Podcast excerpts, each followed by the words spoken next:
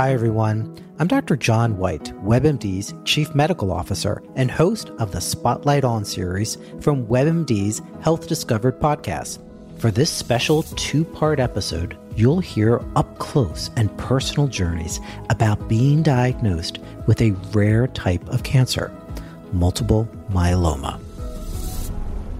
I started in myeloma nearly 25 years ago. And at that time, the average expectation of life in someone with myeloma was maybe one to two years. But even just in this last 10 to 12 years, we have double, if not tripled, the average survival of patients. I saw a new patient this week, and we had this conversation that based on what we've done over the last decade, my expectation is that patient's going to live more than 10 years.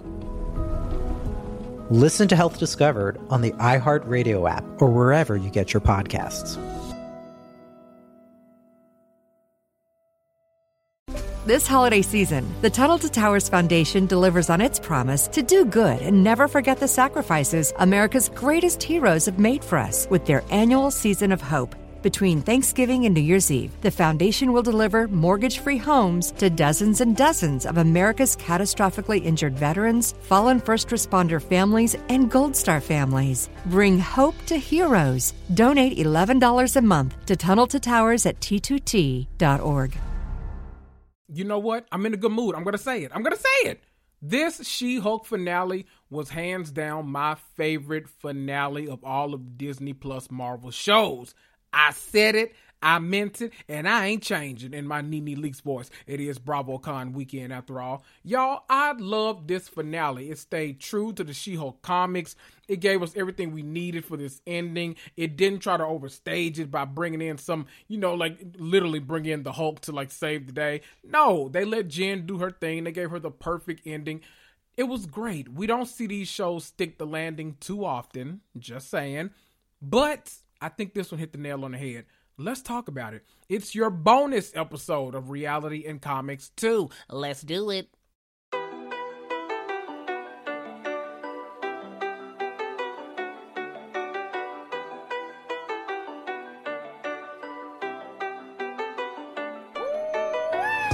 That's right. You're listening to Reality and Comics 2, the podcast that discusses all things scripted and unscripted TV and film. I'm Kendrick but most of you know me as your mama's favorite black geek. You want some hot takes about the Real Housewives or Love Island? Or maybe you just want some extra insight on the Scarlet Witch or the Marvel Cinematic Universe? Well, you're in the right place. Grab a cocktail, sit back, and prepare to cuss and fuss right along with me.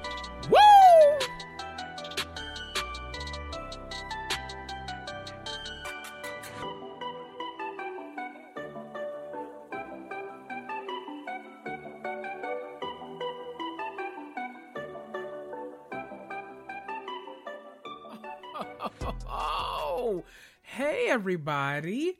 How's your week been? Mine's been, you know what? It hasn't been as bad because I'm on a mini vacation. Well, I haven't been on this week, but as of the day that this is out, I'm on a mini vacation and I don't go back to work until Tuesday. But when I go back, I have an in office day, which I'm not looking forward to. You know, I'm a staunch, a staunch staunch opponent to going back into office. I only like to work remotely, but it's just one day. We got to do like headshots and uh, we got to, you know, have this meeting. They're going to give us lunch, all this kind of stuff. Then we go back home. But I have a feeling they're going to start announcing like that we got to come back into work. Oh God, what does this mean for my content? I don't know. I don't know how often I'll be able to do a podcast. Oh, it'd be awful. But look, we're not going to think about that right now. We're going to move on to happier things, okay? We're just going to stop. We're not talk about it. We're just going to talk about the happier things, okay? Did y'all watch House of Dragon this week? Of course you did. I know you did. If you follow me wherever I go, which I hope all of you do, then you know that me and Emily on She Speaks Bravo, you know we record almost every single week and we talk about a certain show. So we either talk about uh, Real Housewives of Atlanta, which is ended, or right now we're currently talking about the Real Housewives of Potomac each week. So follow us over there if you're not already listening. But we're both obsessed with House of the Dragon. So we literally started off the episode with almost an hour long conversation about House of the Dragon first before we even got into Potomac. It was amazing. It probably won't be that long going forward. There are only two episodes left, and we like covered the entire season. But We loved it. Oh my god, it's so good. This past episode, I loved everything about it. Viser- the actor that plays Viserys, uh, Paddy Considine, he is absolutely gonna win an Emmy for this part. Now y'all know the Game of Thrones actors used to rack up the show. They would get like 30 nominations every season. The actors would all get nominated. See, I think that's why it was hard for them winning other than Tyrion Lannister because you, oh Peter Dinklage, I guess I should say, but child, it's hard for them to win because I think they'd be splitting the damn vote so much that it usually goes to another actor. But if Paddy is in that category, he got it. I think I don't know who else on the show. I personally I love Olivia Cooke playing Alicent. I love her in that role. I hope she gets recognition as well. I'm hoping for that. I think Emma D'Arcy is amazing, so I hope she gets some recognition as well. Uh, Matt Smith, he's fantastic. I wonder if he'll get some recognition. It's all just great. It's just such a good show. I hope y'all are watching. Only two episodes left. I'm gonna have to watch it late this upcoming. I'm gonna miss a lot this weekend. The Cowboys play the Indians, which I know y'all don't care about, but Cowboys play the Indians. It's a division game. I won't, I'll be on a plane headed back to Memphis, so I won't be able to watch it. Eh, but you know, I'm gonna, Lord, I'm just gonna pray for the best. I'm just gonna, you know, get on that plane the whole time the game is on. I'm just go. I'm gonna pray. I'm gonna say, Lord, Lord, gonna say, hmm. I'm gonna say, Lord, please let them win. That's my team, the Cowboys. That is, y'all know that, not the damn Eagles. I'm say, Lord, please let them win. I really need them to win this game. Dak is still out. Hopefully, this is his last game out. Even though I will say, you know, little redhead, he's he's doing okay. Look, uh, Cooper, he's he's doing okay. Cooper Rush, I like him. He's doing good enough. It's really our defense that is really helping us win these games right now because they are determined. Okay, so I just want Dak to come back. All the pieces are falling into place, and I think we'll be a real contender team this year. I said it every year, and then I get my hopes dashed. And oh boy, it, it, you know what? It doesn't matter. It does not damn matter. I'm just rambling at this point. Uh, House of Dragon, everything. You know what else I've been? Okay, this is so so so so random and it probably doesn't sound like anything y'all would even think that i watch but i love tv shows that like every week is something different. Like I love The Good Doctor, and that just started back recently. I love like 911 and 911 Lone Star, where you know like the same cast, they got their like through storylines, but they also like deal with different people and scenarios every single episode. I love that. That's my kind of TV. I you know I watch everything, but I love that kind of TV. I randomly started binging The Rookie. It's on Hulu. It comes on Fox or NBC. I don't know what channel it come on regularly, but I watch on Hulu. I'm still in first season, but like I started it like two days ago, and I'm almost finished with season one. It's 20 episodes in the season. I've just been kind of obsessed. I don't know, but it's one of those kind of shows. It's one of the ones where you put it on, they got the through storylines and every episode. Oh my God, you got to go save them. No, you a rookie. You got to train. I like the drama. I don't know. I like it. It's it's, it's very, you know, it, it, it, it calms me. I need to be calm nowadays. Who the fuck doesn't need to be calm nowadays? I don't know. But I'm watching that. Fifth season just started, so I still got three more seasons to binge, and I couldn't be happier. Oh, okay. I'm very excited. You know what?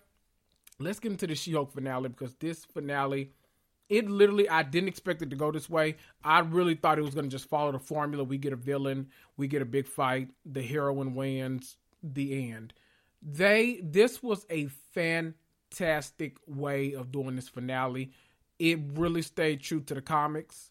It was really like, you know, early She-Hulk didn't break the fourth wall a lot, but I think around the 80s is when she started like really kind of, you know, breaking, and it really kind of became her signature. She did it before uh, Deadpool did. So for all y'all trying to act like she copying, get your facts straight, read a comic, bitch. But I'm I'm really I I love the ending. I thought it was fantastic. I just really everything from the short like it, it's it was paced great i felt it was like intentionally chaotic so we knew like something was we're like what the fuck is going on? So like they literally made us all say that you know in unison and then cut away. It was it was just all good. You know what?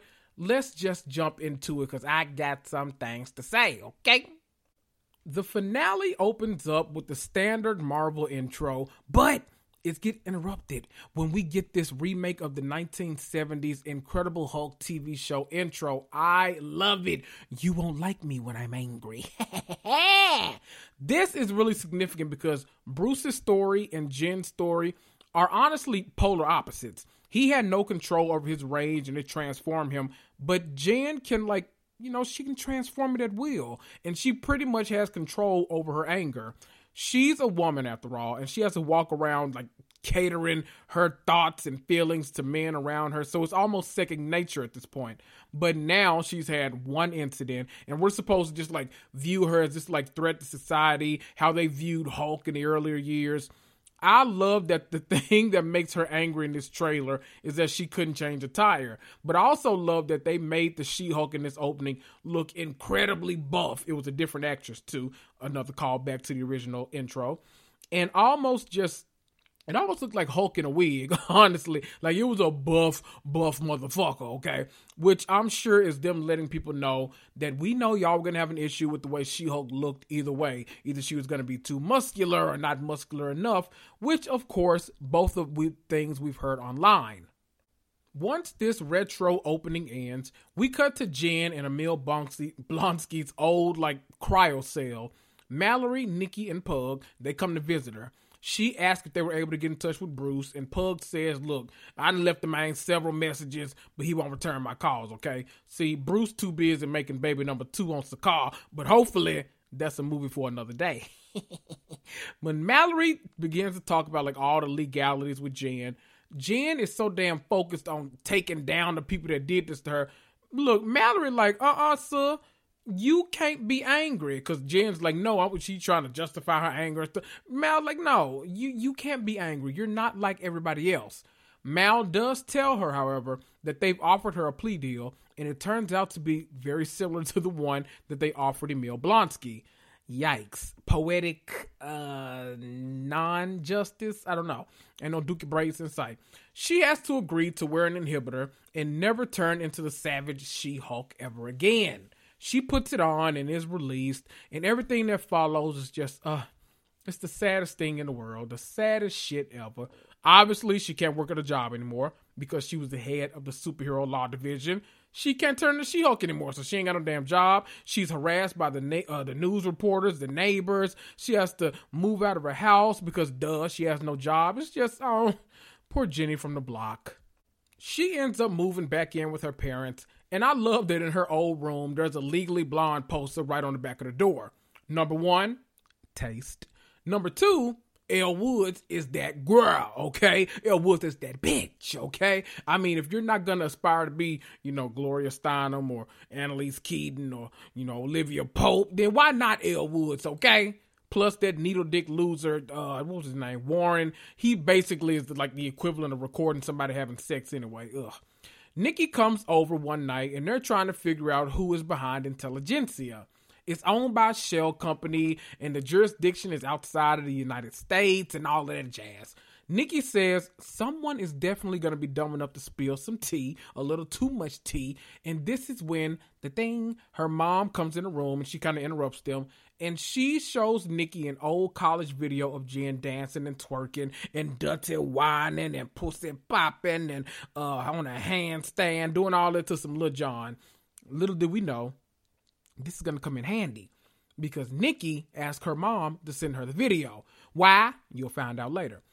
But we also find out that Dennis dweeb ass, the dude from the earlier episodes, the one that thought he was actually dating the real Megan Thee Stallion, child, is doing interviews and telling folks that him and Jen dated and that she had a bad attitude. Look, they do anything for clout. That's what Offset and Cardi B said. I'm, you, y'all ain't never lied. Well, y'all be lying a lot, but y'all ain't lied this time, okay?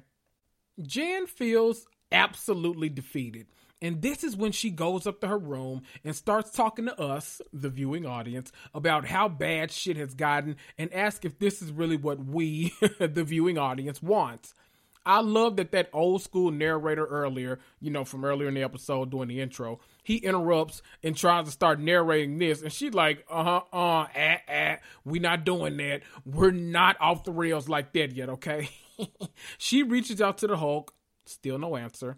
She reaches out to Emil Blonsky because she's like, okay, who the fuck else can I reach out to? Who would understand my plight? Who would understand it? She reached out to him, no answer. But we knew this was going to happen because earlier in the episodes, uh, what, episode seven, when she's at the retreat, she literally had to walk all over the compound and stand in one spot just to get a signal. So obviously you're not gonna reach him. After all, their situations are like basically the exact same. So that's why she wants to reach out to him. She can't get in touch with Hulk. No answer. So she's like, look, fuck it. He told me to come anytime, so I'm just gonna come for a mental health break for a couple of days, baby. She pack her bag and she get the fuck, like Tokyo Toni said, okay? Meanwhile, Nikki is at the office and uses that video of Jen, you know, that her mom sent her. She uses that and uploads it to Intelligentsia, hoping that someone will trust her enough to like give her some information or give her a lead, like something. One of those scumbags, you know, letting her know who's actually behind the website.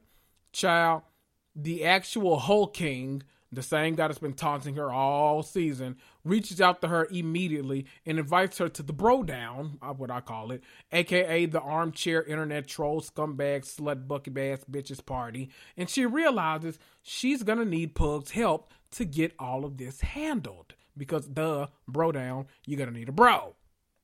Jen arrives at Emil Blonsky's compound, commune, whatever the hell you want to call it, that creepy ass cult like place, and is greeted by the same guy that tried to stab her in the alleyway, but who she made up with at the retreat. Okay, y'all know who I'm talking about, the Wrecking Crew guy. He sets her up in a room, but like what we don't know is on the opposite side of the commune, Nikki is coaching Pug on how to be a toxic ass internet man and sends him inside to the intelligentsia mixer. I guess what you call it. I want to call it a woman's empowerment brunch because y'all know they're good for them, but there ain't no women in sight. So, but we hear some of the guys inside saying stuff like, "Why does there need to be a She Hulk? There is no a He Hulk." And Lady Thor, she sucks, right? Obviously, if you haven't seen Thor: Love and Thunder, one is streaming on Disney Plus, so go watch it. But two, they're referring to Jane Foster, aka Natalie Portman's character, who took up the Thor moniker in the new movie. As Pug is blending in, child, he up there talking to the people, and motherfucking Todd turns around and recognizes his voice. Of course, Todd is the bad guy of this story. Child, I've been telling y'all I don't trust his raggedy ass, and now we know why. Though with Todd being the you know the guy who created Intelligentsia, which we learn in this scene, obviously the organization has like kind of been retconned in the MCU, the Marvel Cinematic Universe, turning into like more of a I want to say kind of like an InfoWars type website instead of like the supervillain group that I've described to you in past episodes. Though you could argue, mm, let me stick with me. You could argue that men who record women and do this whole revenge porn thing online are the ultimate supervillain, but I'm gonna move on. I love that when Todd is hyping Pug up, he says, and he's hot. And another dude's like, yeah, I'd smash it, child. I love the whole smashing theme throughout this entire series. Obviously referring to Hulk smash, She Hulk smash, all of that. So I fucks with it. This is when we get this whole like conversation led by Todd saying that Jen didn't earn her powers, which tracks with the logic of the group of men that like is being critiqued on this show because even most of the male superheroes get their powers accidentally or if they have a mutation. Ooh, that was good. I'm a oh shit, hurt my throat though. But you know what I mean? Like Spider Man bit by radioactive uh spider. Child, why couldn't I think of the animal? why couldn't I think of the damn animal? His name is Spider Man. Uh, what else? Captain Hulk, I guess. I mean, not Captain Hulk. Captain America, I guess that's you know, intentional. But you go down the list. Bruce Banner, he didn't mean to get them damn powers. He experimented and shit. Abomination, he was trying some shit. It went wrong. You know, a lot of people, when you think about it, didn't go right, okay? Then when you think about a lot of the other ones, they ain't even got superpowers. They just trying to hang out with the folk. But we gonna leave y'all alone, Hawkeye and Black Widow. Nikki tells Pug to keep him talking, and this is when he gets to like admitting that he's actually HulkKing. Time for the main event of the evening. Todd is giving a speech and saying how proud he is of all the horrible ass treatment they've given to Jen, essentially taking credit for almost everything that's happened to her, you know, at that gala, especially that led to her arrest. We cut back to the kitchen, and Jen really wants to talk to Emil, so the alleyway guy, the wrecker, tells her that he's at a private event that's being held on the compound. Now we find out why Emil had that damn ankle monitor loosened earlier in the season. He's been taking it on and off, turning into the abomination and giving these damn motivational speeches at private, different, like, events on his damn compound. He's the damn guest speaker for the damn intelligentsia meeting. Ain't that some shit? You can tell by his speech, though, this is really kind of like a blanket speech that he uses to like cover whatever group comes there. You know, kind of though, look at you guys. I heard you got goals to accomplish. You got to do this, that kind of shit. So maybe he actually is informed. It doesn't seem like he's actually a villain anymore. This is when Jen walks in and she can't believe her eyes. But Jen still doesn't recognize what's going on. She's just shocked by the fact that he's been turning into abomination after she stuck her neck out there for him. He explains that, you know, this is his way of making profits and nothing more. Ain't nothing else, sis. Leave it alone. Leave it alone. It starts getting more and more chaotic as the scene goes on because Nikki and Pug run in at one point and they tell her that, yeah, and all these guys are intelligentsia. And then that damn Todd, he the one that made the site. Todd jumps up. He tells her that the dude that ghosted her, that slept with her and recorded her and all that kind of stuff, he was the one that stole the blood so that he can give it to Todd and then he could earn, he could become a Hulk too because in Todd's mind, he earned those superpowers unlike Jen. Child. Jen is so damn confused by what's happening and she doesn't think it's to work, but it actually does. You can tell Jen is talking to the audience, like the viewing audience, more because actually, maybe the showrunners, because she really can't believe that this kind of turn is happening in the episode.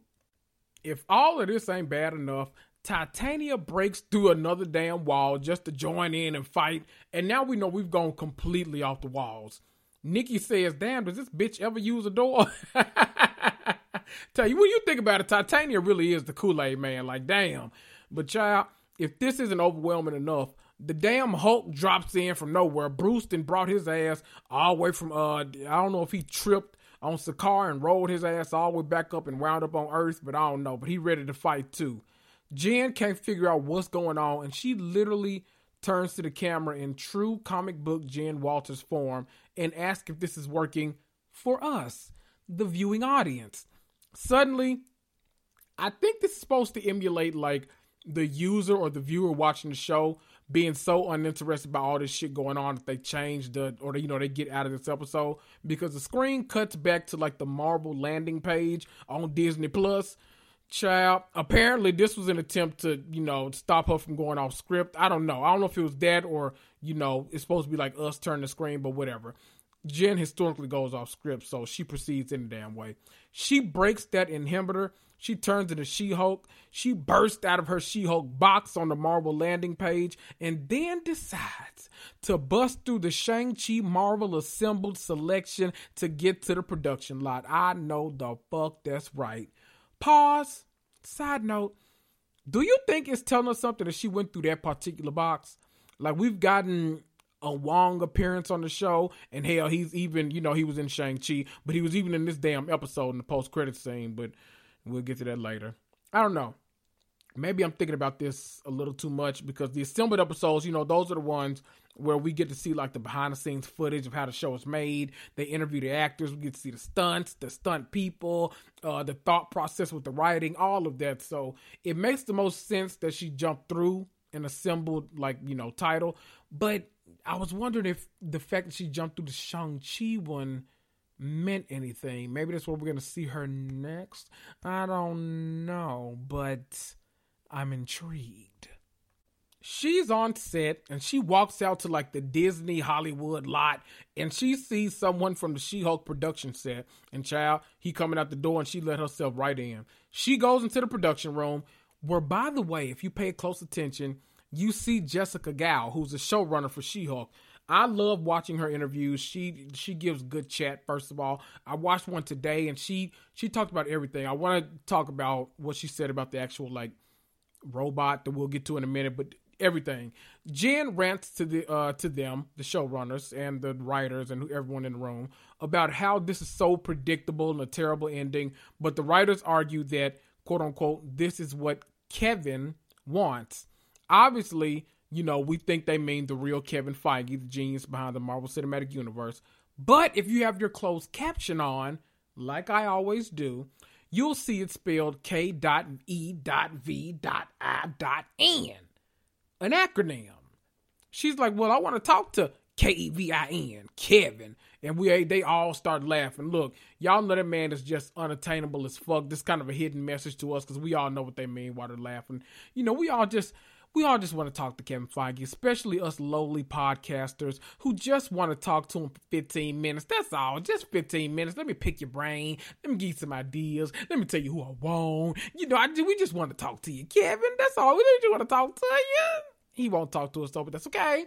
She Hulk goes looking for Kevin, and she has to get past the security and the secretary who makes her sign like the world's longest NDA, which of course, is a standard Marvel NDA because once you join this universe, your ass better not say shit or I got rifles at your daughter's school. Don't play, okay? I'm just saying. She starts whooping them. She gets past him, starts whooping them security guards' asses with Latto playing in the background, by the way.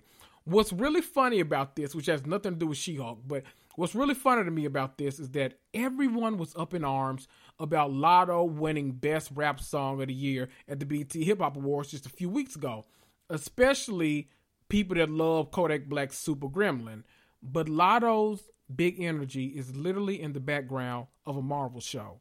Sis is winning, okay? Haters, you gotta stay mad, okay? He didn't win, it's okay. Now y'all the ones that's always talking about the war shows don't matter, BET ain't for us, yada yada yada, and now y'all mad somebody didn't win. Chad, can y'all make up y'all damn mind? I can't keep up with y'all fake woke asses, but that's a story for another day. She makes it into the room where there are screens everywhere and all of the Marvel shows and movies are playing and dropping in from the ceiling is a robot.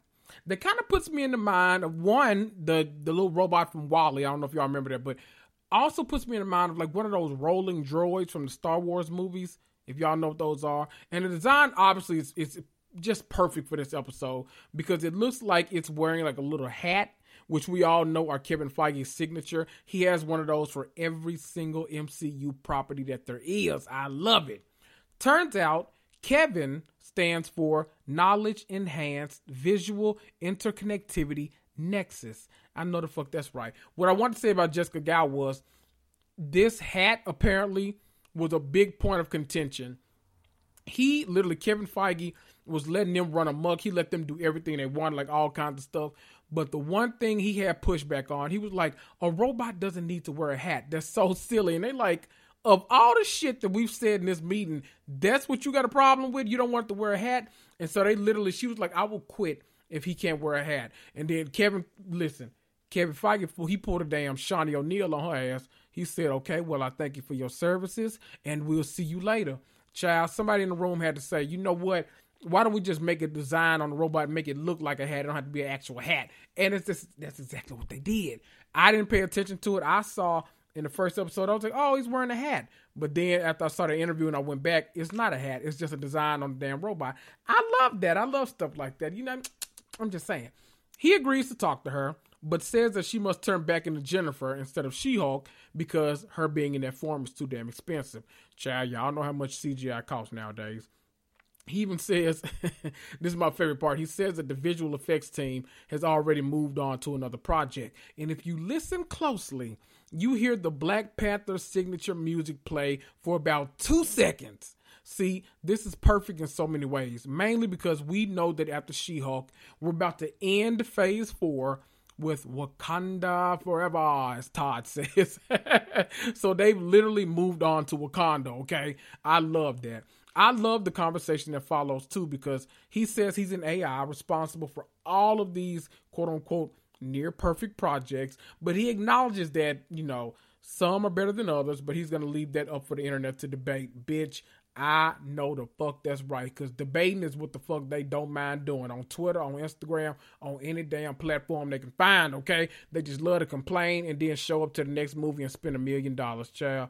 Bye they have a quick little debate about whose show it is because Jen wants to, you know, to change the ending. And if you examine it closely, it feels to me at least that they're obviously talking about this they're using like a metaphor to talk about one of those hot button issues in the comic book community, which is writers and creators receiving fair credit for all of their properties being turned into billion dollar movies and them feeling like they're not getting paid, you know, equally enough.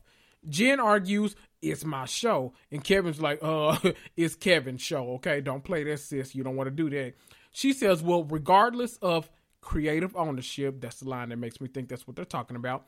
She wants to give her closing argument since it's a legal comedy. I love that if you look around though, I just loved all the little details in the show. I love that if you look around, you see some important comic book covers in that room. Like you see one of the She Hulk covers, you see America Chavez's like iconic comic book cover, who you know we all know from Multiverse of Madness now. Uh, the Scarlet Witch's solo run. There's some Daredevil comics. Uh, one of the Infinity Gauntlet comics too. See, I just read this, like reread this.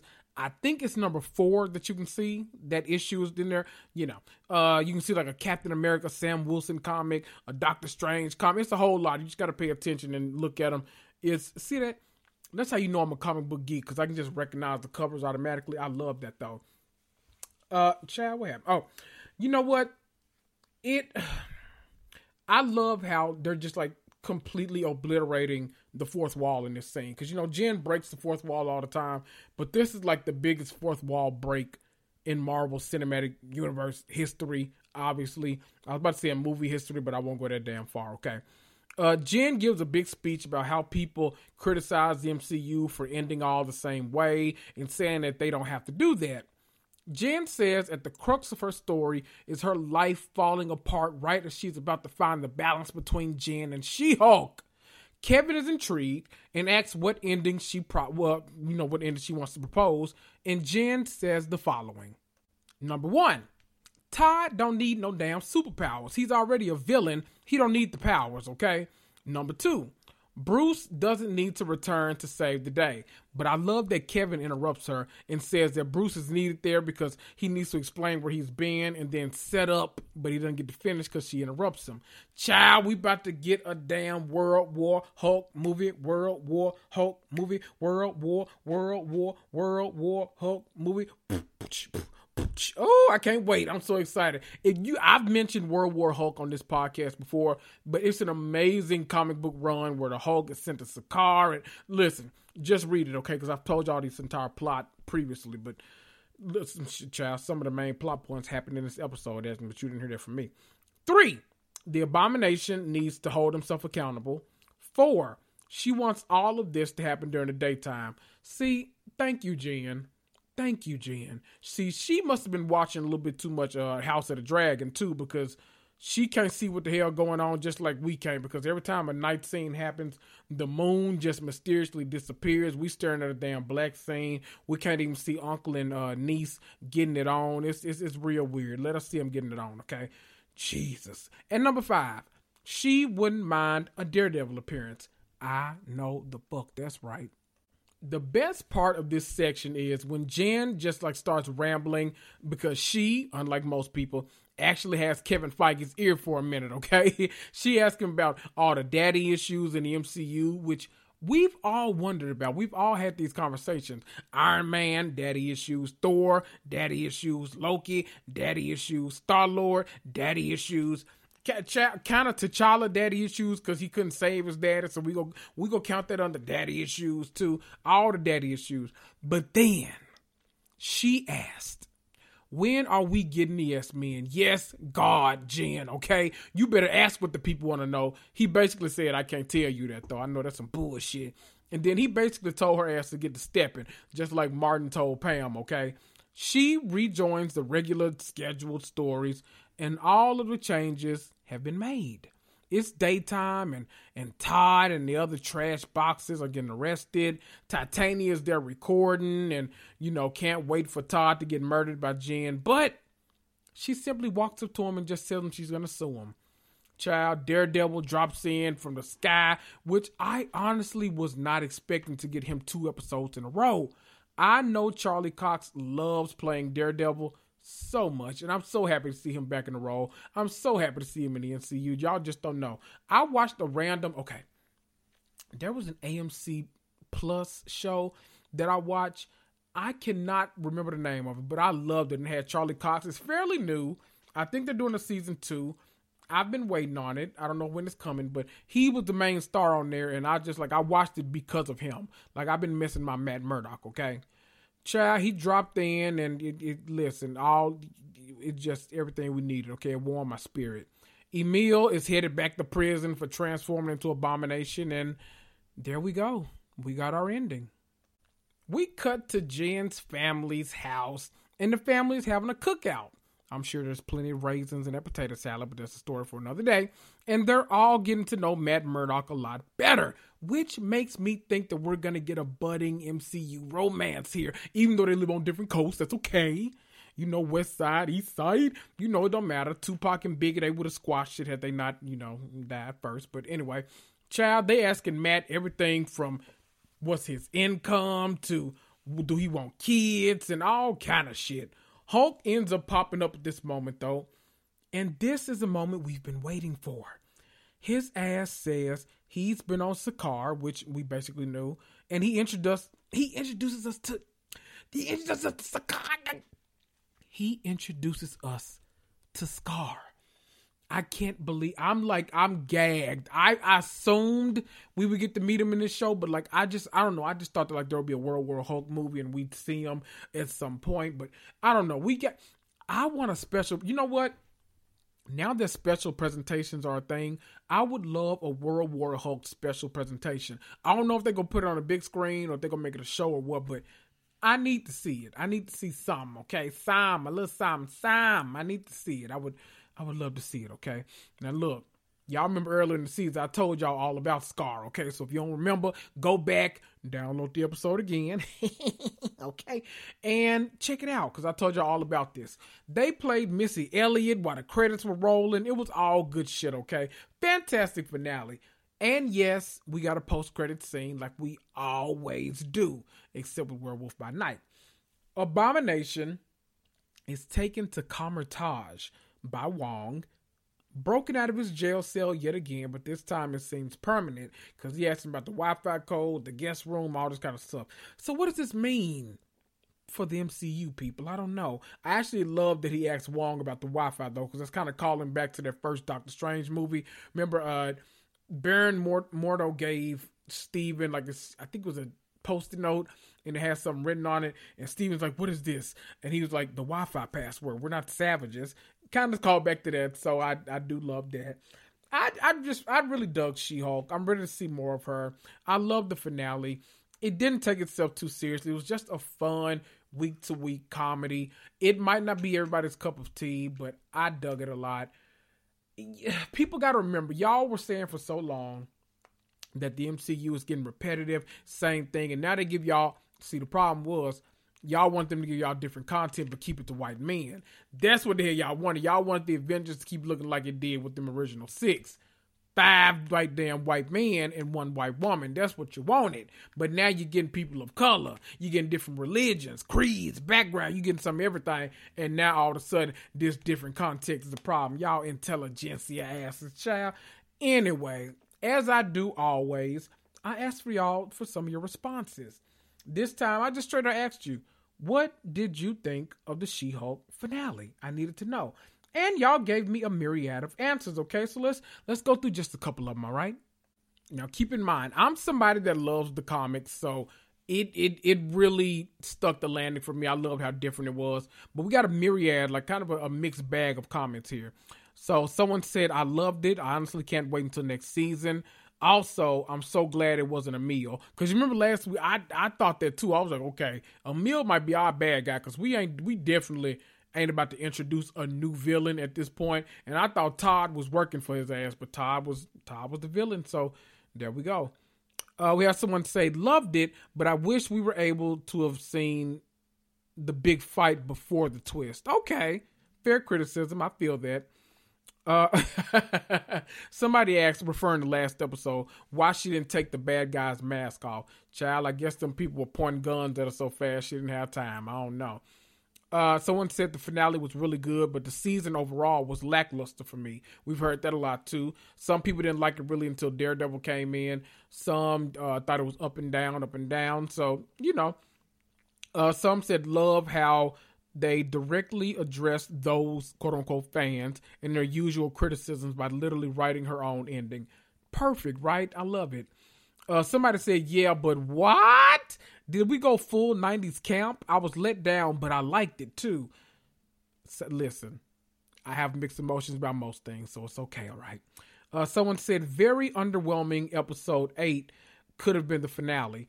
Okay, so you thought that if they would have ended it after the Daredevil romance and kind of stopped before the gala stuff, it would have been a better ending. Okay, I actually loved, you know, I thought they did that pretty well because I thought that, you know, last season, she, you know, last episode, she was like, okay, this is the perfect ending. What are we still doing? Why y'all still here? And then Nikki comes in for the gala, and that basically set up this last episode. I like that. I didn't mind it at all. Whew, y'all, y'all got me damn tired. Okay, listen, I need to go finish packing. I'm hitting the road to. Well, I ain't hitting no damn road. I'm hitting the road to go to the damn airport, 20 minutes away from my house, and then I'm getting on a plane, so I'm hitting the sky. But I still gotta go. Okay, few housekeeping things, just so y'all know.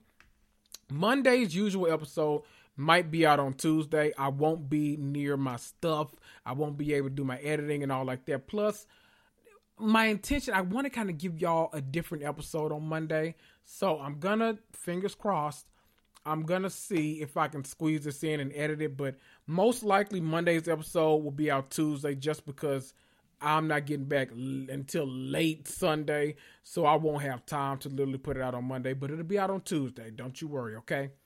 And I'm to be out of pocket a lot this weekend, but I'll still check in on Instagram, take pictures, and, you know, I'll do all of the things. I'm not going to BravoCon, just so y'all know. I'm not, I just, uh, I didn't have interest. I don't know. I, for what it cost, and I don't know, I just, I was, when the tickets came out, I wasn't really liking any programming on Bravo. so I was like, why am I going to this? I don't I don't know. Maybe next time. Maybe you know what? When I get to the point where somebody send me free tickets, that's when the hell I go to BravoCon. I ain't paying for no goddamn tickets, you fuckers. Anyway, you guys have a great weekend. Love them. See ya.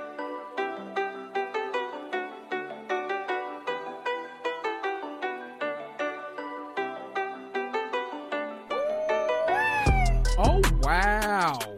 You sat through that entire episode? Well, aren't you special? You deserve a treat. Why don't you head on over to Apple Podcasts or Stitcher or Podchaser or Castbox and leave me a five star rating and review for free? Need to contact me? Email me at realitycomics2 at gmail.com. Make sure you follow me on Instagram for hilarious memes and up to date information about the podcast. That's at Reality Comics 2, T O O. This is Kendrick, and I'll see ya.